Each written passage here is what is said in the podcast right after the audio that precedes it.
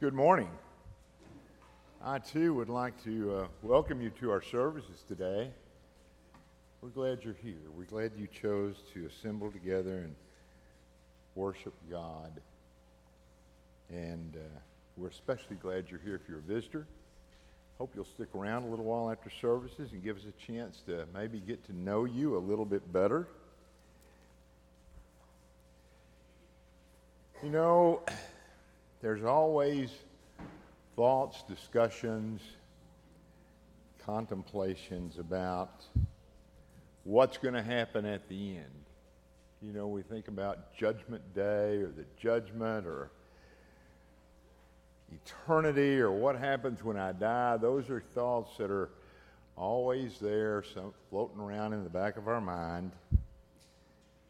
And I would like to share with you some of the things that God has written for us, some of the information He's given us about Judgment Day in a lesson that I've entitled The Book of Life. You know, John, when he was on the Isle of Patmos, received a revelation from God that we have recorded.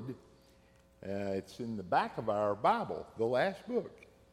It's called Revelations. I'm sure all of you are familiar with it. We're going to start our discussion this morning in Revelations chapter 20, verse 12. I'm sure most of you have Bible on your phone, you have one in the pew, you can look at the PowerPoint, uh, it's up there. So join along, and we see here what John says. And I saw the dead, small and great, stand before God, and the books were opened. And another book was opened, which is the book of life. And the dead were judged out of these things which were written in the books according to their works. Now, how many books are here? Well, we really don't know. John uses the term books to describe one set of information or books that are there, but he doesn't tell us whether it's two or 2,000 or 2 million. We don't know how many are in that number. Then he uses a singular book, which is the book of life. So, you might consider that these two books or groups of books reflect a roster, if you will, of those inhabitants of heaven and of hell. We might think of it as a census. You know, we take census in this country every 10 years. Maybe it's a collection of all the names that are going to be written in heaven or are written in heaven, and all those that are going to be sent to hell. All those who served Christ and lived for him, and those who lived for the devil. Hell's inhabitants damned to suffer forever. Now, I'm sure if I ask the question, which one of those books you want to be written in, everybody here would have the same answer. Well, I want to be in the book of life. That's why you're here, isn't it? That's what we all ascribe for, is to attain our name being written in the book of life. But how do we accomplish that? That's the question, isn't it? You know, men have been asking that question for thousands of years. How do I move from the volumes of books that record those who are destined for or inhabiting hell into the book of life? We want to look back at one of those instances. The day of Pentecost, Acts 2 and 37. I'm sure all of you remember this day. It's recorded in the Bible. P- Peter has preached the first gospel sermon. He has preached to thousands of people. He and the rest of the apostles have been empowered by the Holy Spirit. They are speaking to literally the, the entire world, and they're all hearing them in their own language. And he has informed them, convinced them, convicted them of the fact that they have killed the Messiah that they've looked for for so many years, so many centuries. They have put to death the Son of God. They have destroyed the very being they were waiting for their entire lives. And now they're pricked in their heart. I suspect that any of us, if we were standing there that day in that crowd and had done those things and been listening to Peter, we'd be worried, wouldn't we? Because we're now in a very bad place. I know that all sin is sin, but I suspect the impact of that realization that I have just murdered the Son of God is probably very traumatic and has caused those people to really be troubled. You can't be in a much worse place than that. So they asked the question, What do we got to do? Peter answered the question in verse 38. Then Peter said unto them, Repent and be baptized, every one of you, in the name of Jesus Christ for the remission of sins, and ye shall receive the gift of the Holy Ghost. It's just that simple. Obey the gospel. That's what you do. You want to move from that list of inhabitants of hell, those condemned and damned to spend eternity in hell, to the book of life, obey the gospel.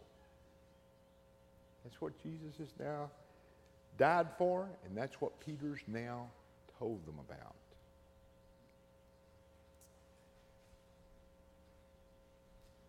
We go from damnation to salvation with that gospel obedience. I trust that you've all done that. If you haven't, you may need to think about it. Perhaps there are some here that don't know if they've done that or not. I don't know. Now the question is do we still have to face judgment? I'm now saved. My name's written in the book of life.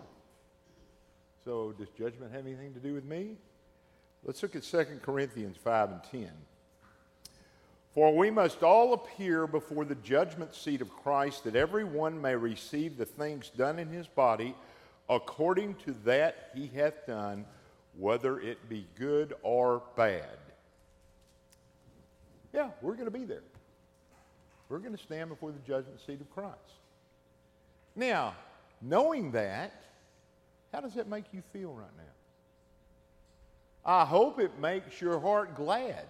I hope you look forward to that day with rejoicing and gladness and happiness. I hope that you are eagerly anticipating the day when we, you, I can cross over the River Jordan and stand at the judgment seat of Christ. Because, brother, isn't that what we're working for our whole life? Isn't that our goal? Isn't that what we're trying to accomplish? I hope that's the way you feel when you think about the fact that the time is coming and it's not very far off. For some of us, closer than others. Lord willing, but uh, it's not very far off for any of us. We're going to make that journey, and we're going to stand before the judgment seat of Christ. I hope you view that with eager anticipation, with joy and rejoicing, because it's going to be a great day. It is the day that we have lived for and we've worked for our entire lives. However, if you've got questions in your mind as to whether or not you're going to be on that list of God's redeemed, then you've got problems. You know, a lot of us think that we're good to go because we obeyed the gospel and our sins are washed away. That's true. That happened. When you came up out of that water, you were sinless. Does that mean you're not going to continue to commit sins in your life? No, brother, and it doesn't. I sin every day. I suspect everybody here sins more often than we care to admit, more often than we want to acknowledge. But God knows when we fail. So, what do we do? Let's look at Matthew 25, verse 31. Jesus is talking here to God's people. These are the Jews. These are those that have grown up with the birthright of being a child of God. Everybody in his audience thinks they're good to go. They're on the book of life. They're just waiting for the opportunity to get there. That's all of them. Beginning in verse 31 When the Son of Man shall come in his glory, and all the holy angels with him, then shall he sit upon the throne of his glory. Continuing in verse 32 And before him shall be gathered all nations, and he shall separate them one from another, as a shepherd divideth his sheep from the goats. His sheep. This is Jesus talking. He's going to divide his sheep from the goats. Now, his audience is Jews. They think they're all God's sheep. So, what's he talking about? Let's look at verse 33. And he shall set the sheep on his right hand and the goats on his left. Verse 34 Then shall the king say unto them on his right hand, Come, you blessed of my Father, inherit the kingdom prepared for you from the foundation of the world.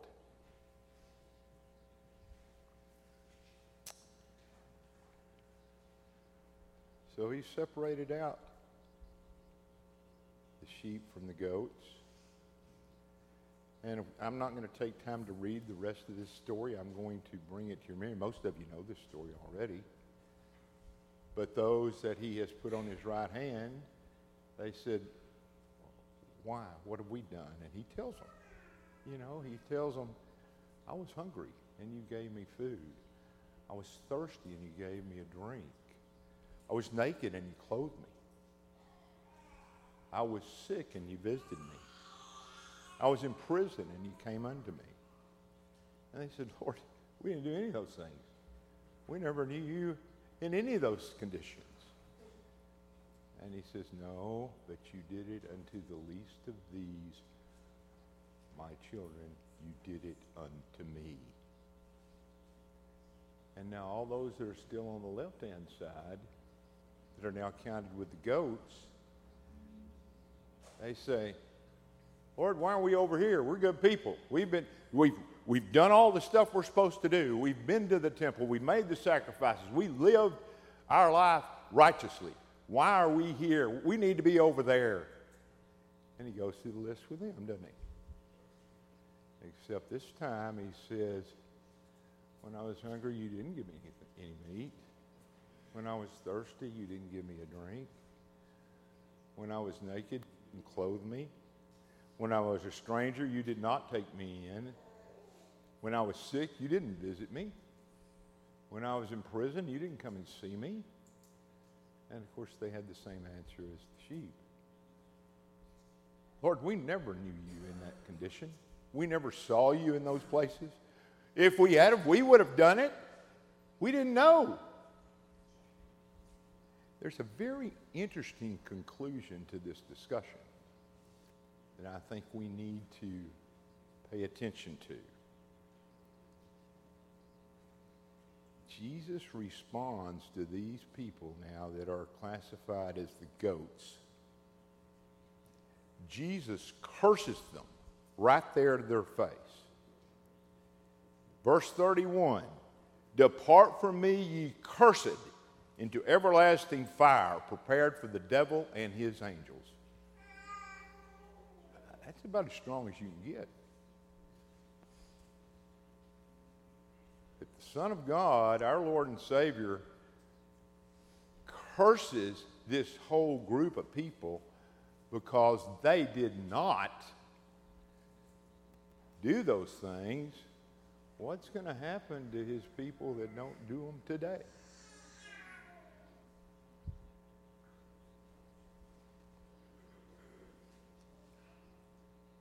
That give you pause?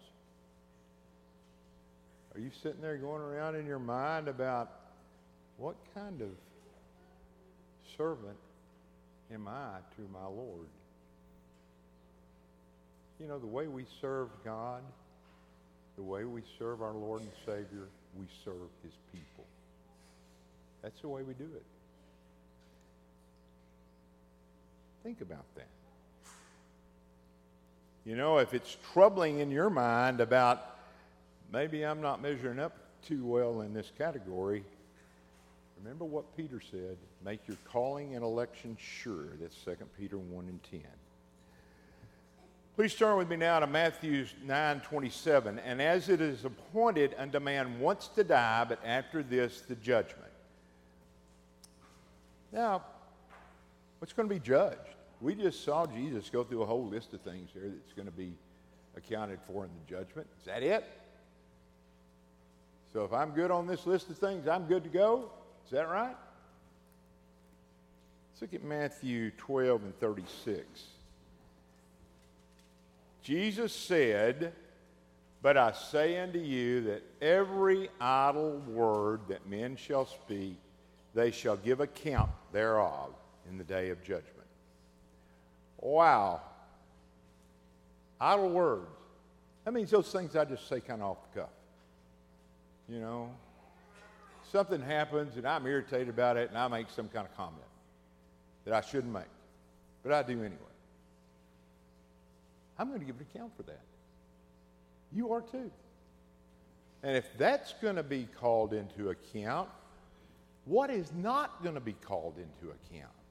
Everything's going to be called into account. We're going to answer for everything we've done for our works, our thoughts, our actions, the way we use our time, the way we interact with our family, our kids, our spouse, our dedication and love for God and the church, and how we serve Him and what we do, how we use the blessings He has blessed us with. Do we consume them all on ourselves? Have we convinced ourselves that we can put in a token contribution, and if you did the final analysis on it, it's going to be about 1% of our gross income or less? And we think well, that's fine. I've justified that in my mind. I'm good to go. Please think about what you're doing.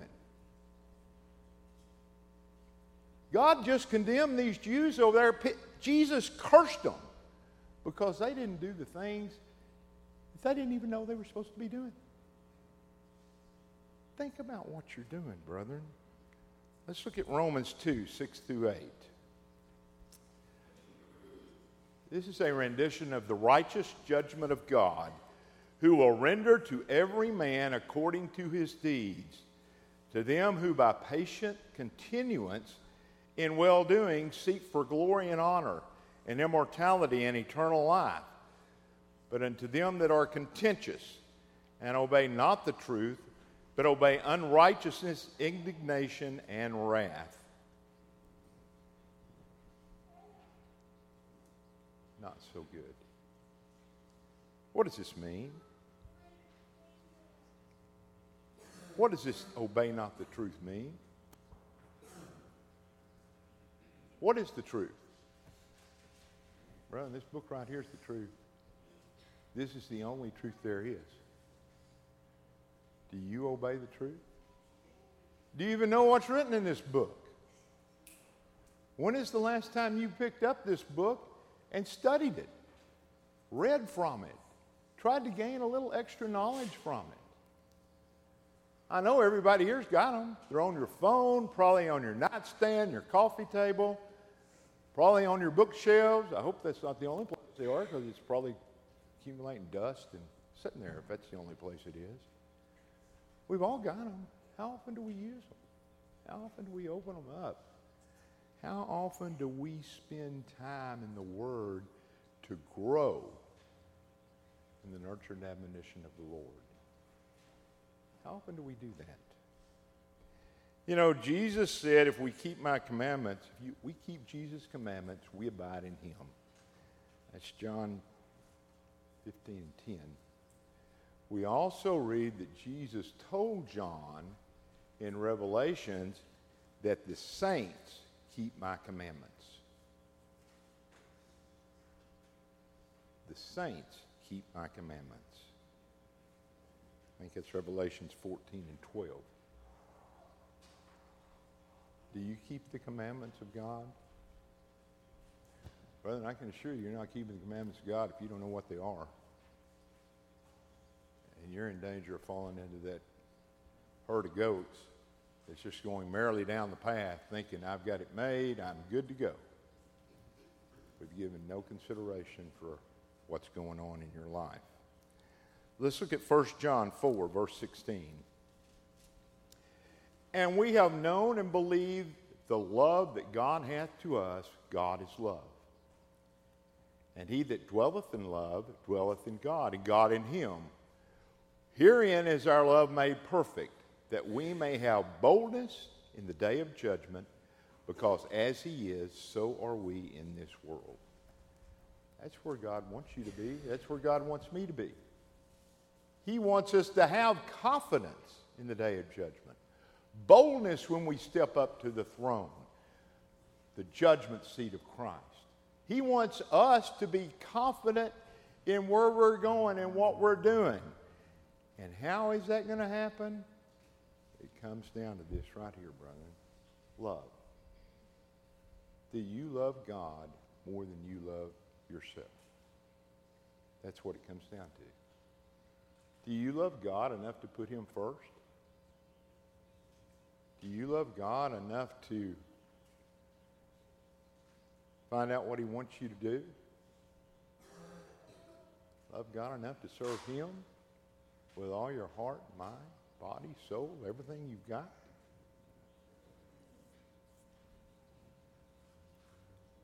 If you love God, you dwell in God, and God dwells in you. And you should have, you will have the boldness and the confidence that God wants you to have when that day of judgment arrives. Because it's going to be a joyous day. It's a day to look forward to. It's a day that we can celebrate. I don't know how we're going to react whenever we cross over that river and come up to the judgment seat of Christ. I don't.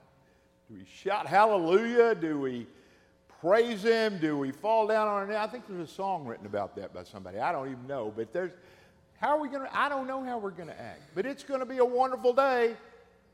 It's going to be a blessing for all of us. Because we know that the way we have lived our life is in anticipation and preparation for that final day when we can cross over Jordan and we can stand before that throne of Christ.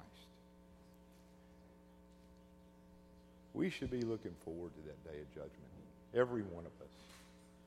And I know there are those here that say, Preacher, that's great. I want to be there, but I still remember all that stuff I've done. You know, I still remember the terrible things I've done too. They're all back there in the back of my mind, floating around, knocking around.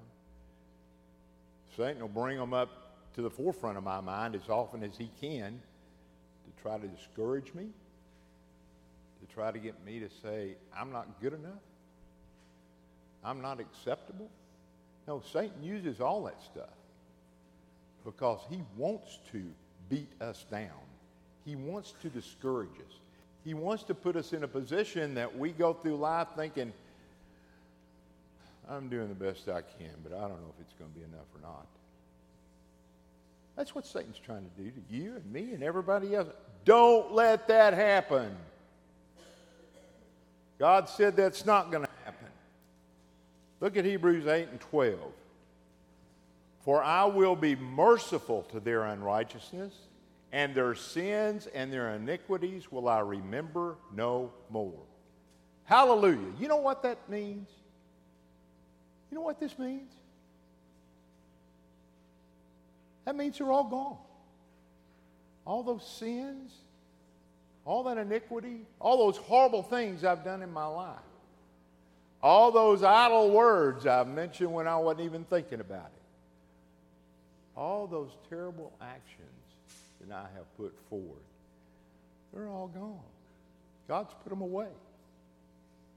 He's not going to remember them anymore. Our slate is clean. Nothing in our history is left for us to answer for. Rejoice in that. There's nothing there. There's nothing about our sin and iniquities. John 5 and 22. For the Father judges no man, but hath committed all judgment to the Son. Praise God. Son of God, our Savior, the one that holds us in his hands, he's going to be the final determiner of our judgment, isn't he? He's going to save us from our sins. And, brethren, there is nothing left for us to answer for. Nothing. Our slate's clean. We're good to go. You flip that book open to the book of life, and you find Tim Hutchinson in there, or Sean Hanley, or whoever, you find that name. There's not anything bad written there. There's nothing. There's nothing left for us to answer for. It's all gone. Because God put it away. Because our love for God has resulted in God dwelling in us and us in Him. And therefore, it's all gone. Every bit of it's gone. There's nothing to answer for. Look at John 5 and 27 and hath given him authority to execute judgment also, because he is the man. It's kind of like what Christ was doing over there in Matthew, isn't it? Where he's separating the sheep from the goats. But we don't have to worry about it. We're with the sheep. Our name's written in the book of life. Obey the gospel and love God and put him first, and you're there. Because you're going to spend time in this book. You're going to know what God wants you to do, and you're going to be trying to do it. And God knows your heart because He knows the love that is in your heart for Him. He loves you. There's no doubt about that. Do you love Him enough to put Him first? To put Him in front of yourself? That's the real question. And if you do, it's a great and glorious day that's coming our way. Now, I've got something else I want you to consider. Let's look at 1 Corinthians 6 verse 2 and 3. Do you not know the saints shall judge the world? What? That's Paul writing to the Corinthians. Do you not know the saints are going to judge the world? If the world shall be judged by you, are ye unworthy to judge the smallest matters? And the next verse goes even further. Know ye not that we shall judge angels? How much more the things that pertain to this life? How can this be? How can this happen? Just think about that. The saints are going to judge the world. The saints are going to judge angels. How is that going to happen? Well, you know, there's a lot of information. Well, I won't say a lot. There is information about that that I want to give you to, some little insights to so maybe you can consider it. Think about it. Let's consider what we find in Matthew 27 52 and 53. And the graves were opened, and many bodies of the saints which slept arose and came out of the graves after his resurrection and went into the holy city and appeared unto many. Matthew writing this here. He and the apostles in Jerusalem saw this event happen. Once Jesus was resurrected, they saw these saints come out of the grave, and they saw them as they went through the city leaving town. I would submit to you that although it's not reported here, because the apostles were in Jerusalem, that this was happening all over the world.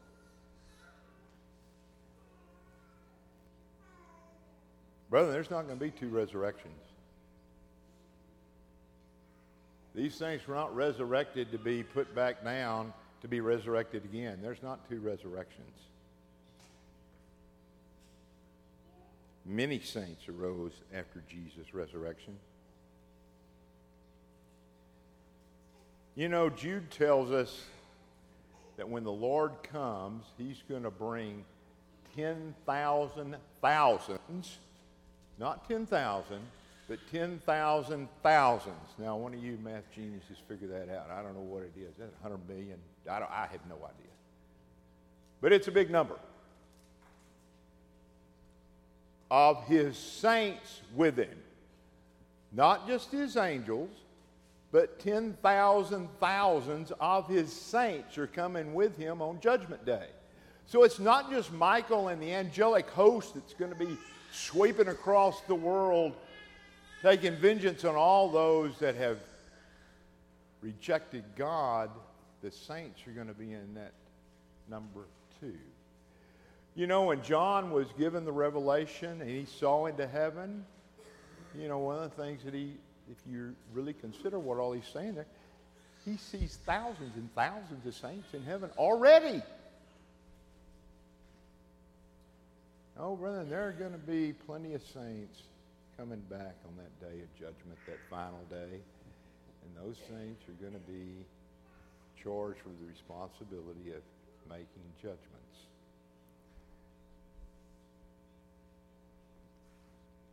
If you die today, are you going to make it? Are you going to have that responsibility? I certainly hope so. I hope that if you die today, if this is your last day on this earth, that you cross over that river Jordan with a smile on your face, shouting, Hallelujah, I'm finally home. It's what I've worked for all my life. Thank the Lord I'm here. Let's look at Revelations 13, verse 7 and 8. And it was given unto him to make war with the saints and to overcome them and power was given him over all kindreds and tongues and nations, and all that dwell on the earth shall worship him. Talking about Satan here, isn't it? This is Jesus telling John about the power of Satan. But then what does he say? All on the earth shall worship him except those whose names are written in the book of life. He defines that group that's worshiping him, whose names are not written in the book of life from the Lamb slain from the foundation of the world. So if your name's written in the book of life, you're not worried about Satan. He's going to do what he's going to do. And he's going to have the effect on our country, our nation, the world, all of us, he's going to have whatever effect he has. We stay true and faithful and love God more than we love ourselves, we're secure. We're going to heaven. So, you know, Daniel saw this same thing in Daniel 7 and 10. A fiery stream issued and came forth from before him, thousands, thousands. I get those numbers kind of jumbled up. Thousands of thousands, whatever that is. I don't, you know, they need to have enough zeros I can pronounce that number either, so I guess it really matters. Ministered unto him, and 10,000 times 10,000 stood before him. The judgment was set, the books were opened. Well, remember, if you love God and He dwells in you and you in Him, there is absolutely nothing written by your name in the book of life there's nothing for you to answer for. It's just your name. So, what do we think? Maybe we're going to say, well, okay, there's nothing bad there. Must be some good stuff there. You know, maybe the Lord's been recording all the good things I've done. You know, and I, if you need some help, Lord, I'll help you. You know, just ask me. I can tell you. Think, think that's what's going to be there? Uh, no, I don't think so. Let's look at Isaiah 64 and 6. But we are all as an unclean thing, and all our righteousness are as filthy rags. And we all do fade as a leaf, and our iniquities, like the wind, have taken us away. No, brethren, our righteousness is filthy rags in the sight of the Lord. There's not going to be any of that there. You know, we're not going to have any of the bad stuff, our sin, our transgressions, our iniquities. None of that's going to be written there. None of the good things we've done is going to be written there. Our righteousness is just like filthy rags. So what's going to be there? What's going to be written in the book of life? One thing. That's your name. Your name. Praise the Lord if your name's written in the book of life. That's all that's going to be there. That's why one book can contain everybody. I don't know how big a book it is. You know, I don't know how many billion people it has in it, but it's not going to be a long discourse, just names. Hebrews 8 and 12, For I will be merciful to their unrighteousness, and their sins and iniquities will I remember no more. Remember that. God saying that. He's not going to remember any of our baggage or garbage. And we're certainly not going to bring up any of the good things we've done because they're just like filthy rags. You know,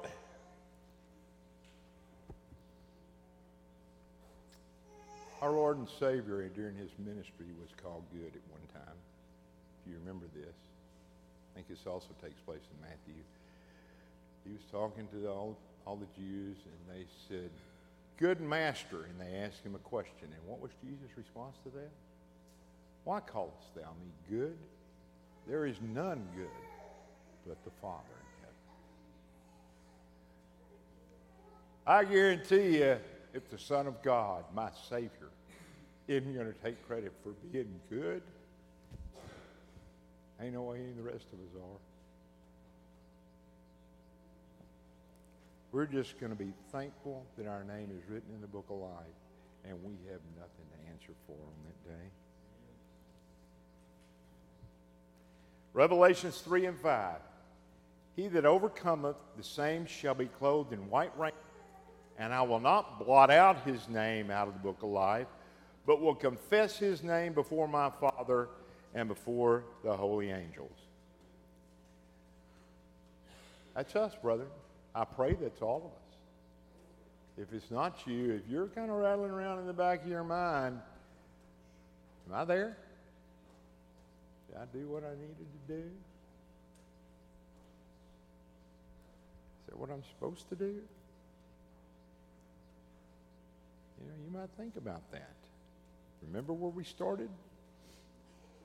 Revelations 20 and 12. And I saw the dead, small and great, stand before God, and the books were opened. And another book was opened, which is the book of life. And the dead were judged out of those things which were written in the books according to their works.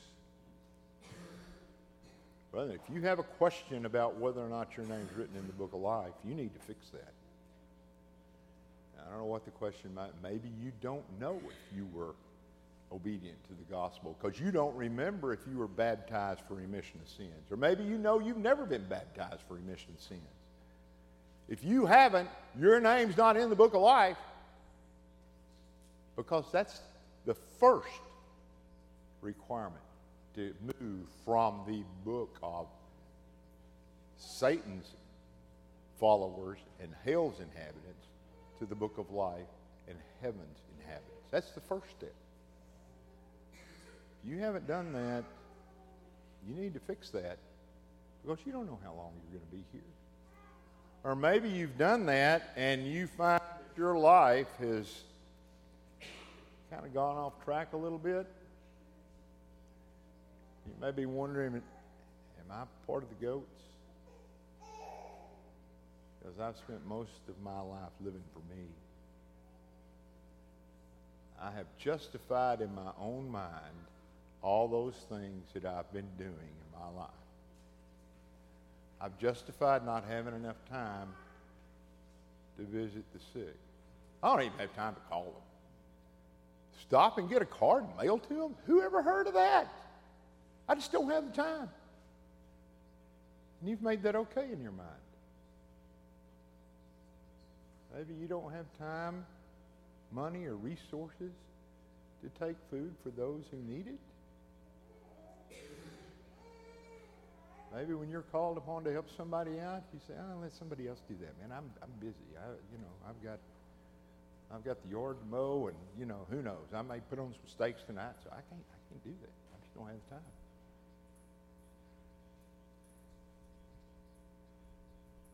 Maybe you don't have time to come to church. You got better things to do. Oh, I'll go when I can, but you know, this this idea of doing what God said, come together on the first day of the week every week. What's what's up with that? I go when I can. I'm okay. Because you see, we're justifying all of these inactions with our own mind, and that has placed us in the fold of the goats, where those people that Jesus talked to there in Matthew 25 reside. Don't be there. Your life has gone off track a little bit, and you're wondering if maybe that's where you're at right now, you need help, we're here to pray with you and for you. You know, the Lord said that prayer of the righteous availeth much. Prayer can strengthen you and encourage you so that you can change your life. The water's here and is ready so that if you have chosen to make your calling and election sure by obeying the gospel of our Lord and Savior, it's ready. I want to close with one more verse, Revelations 22. And behold, I come quickly, and my reward is with me to give every man according to his work shall be. Lord's coming, and he'll come quickly, and the reward will be with him. I am Alpha and Omega, the beginning and the end, the first and the last. That day's coming. Is your name going to be written in the book of life? That's the question. The decision is yours. Please come as we stand and sing.